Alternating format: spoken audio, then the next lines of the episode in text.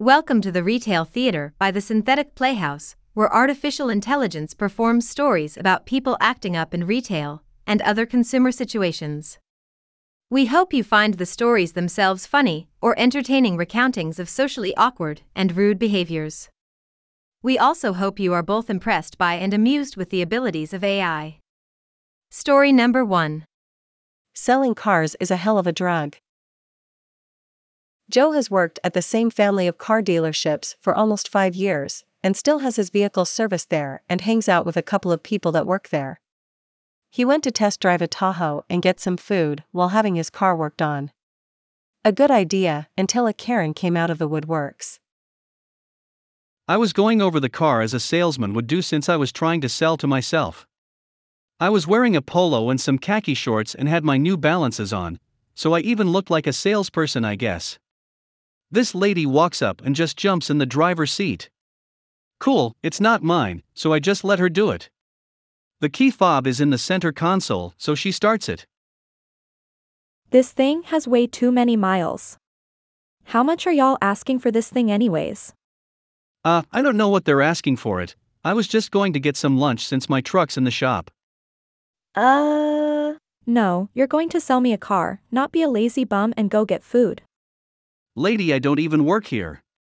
I can go get Jim Bob or Steely Dan for you though if you'd like, and I'll find something else to drive.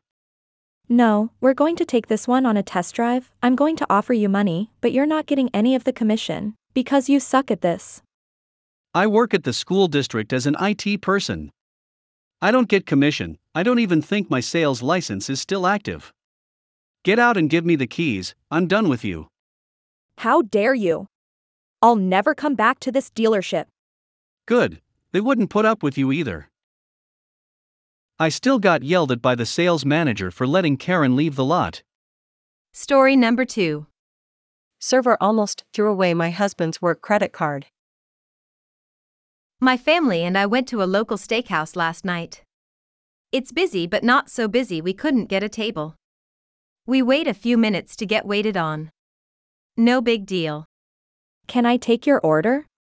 But then when she took our food order, it took the server almost two minutes to get it right. Can you say that again? I'm a bit hard of hearing. I'm thinking that's not true, she just seemed like she didn't care. Then we were left with no bread, empty salad plates stacked up, and finally she shows up to clear the plates. Oh, I forgot your bread. And then it took another 5 to 10 minutes to get our meal. We weren't too worried, but service here is usually top notch, and we might expect more. Are you all set? We're done. We need to go boxes and our check. After our meal, we pay. My husband has a work credit card. It's a prepay that's reloaded every week, and we also were using cash. We stop at a couple places on our way home. When we were checking out at a department store, my husband notices his card is missing. We looked everywhere for it, but can't find it. He calls the restaurant. Hi, this is Michelle. How can I help you? I think I left my credit card there by accident. We'll be by in a few minutes to look for it. I'll start looking for it. See you in a few minutes. Well, when my husband goes in, they check the table and around where we were seated. No dice. It turns out our server has his card. I was going to throw it away. I thought it was one of those prepay gift cards. I'm glad you didn't, it's my business credit card and would take months to replace it. My husband, bless him, didn't go off. He just said thank you and then had a rant session in the car on the way home. If you're a server, you should always ask, not just assume. Between the horrible service and then almost losing the card, our night out as a family really sucked. I just hope next time is better. Story number 3 What did you say that med was for again? Ladies and gentlemen, I might have accidentally destroyed a marriage today. I just want to clarify I was only answering his questions, I was tired, it was near the end of my shift, and I was trying to get the line down. I wasn't trying to do anything. A man came in to pick up prescriptions for his wife. He was super nice. I listed the meds, and he was surprised there were three. One of them being acyclovir. What is acyclovir for? It's an antiviral. It's used on skin viruses like shingles and a herpes simplex virus. Not my best moment. Would you please confirm the doctor, medication, and dosages, please? Apparently, he had no idea. Dude looked pissed. I figured he knew what the medicines were. I wasn't trying to mess with him. It was not my intention to make a fool out of him. It was awkward. I was uncomfortable.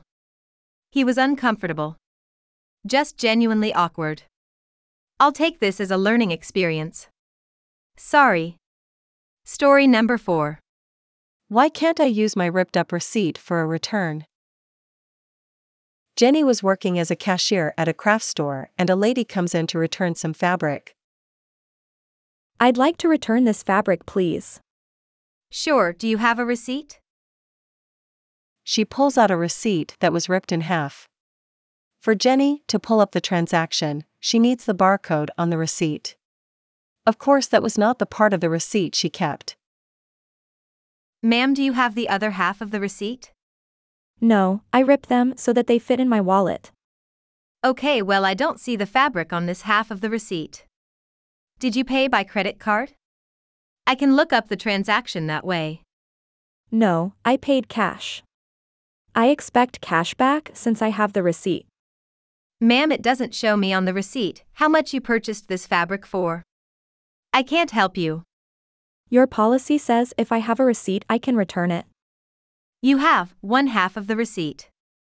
Well, how else would I get it to fit in here? The lady shows the little wallet slot she puts them in. There are other torn up receipts in there. Maybe fold them? Get me your manager. At this point, the lady is whispering under her breath how useless Jenny is. As if Jenny was the one that tore her receipt. Jenny's manager has been working here for over 40 years at this location and seems to get a kick out of dumb Karens. I'm sorry, I can't return the fabric without a receipt or a credit card to look it up in. Well, how? Maybe you should fold them instead of rip them in half. Excuse me? But your return policy states. Yeah, and for that to happen, you need the full receipt. We don't even know you bought the fabric from here. The lady starts opening the folded fabric to try and see if there is a logo or something on the seamed edge. It has another fabric store name on it. See, that's why we need the full receipt. This isn't even our fabric. Well, hopefully, they will do a better job at returns than you guys. Not if you only have half the receipt. They won't. Story number 5. Why you shouldn't use free trials in production. It's a nice day in the office.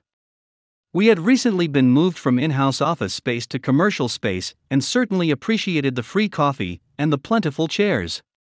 I was sipping my after lunch coffee when my phone rings. Hey, How's it going? you got a second? I have an issue with this link, it should be loading a report, but it's not working anymore. Yeah, sure, let me take a look. So I click the link and it indeed doesn't work anymore. I thought, hey, someone probably messed up the permission system, let's check it out. So I load the admin interface to look at it, and it's not loading there either. I test connectivity to the server, and it's responding. Okay, so the server isn't down.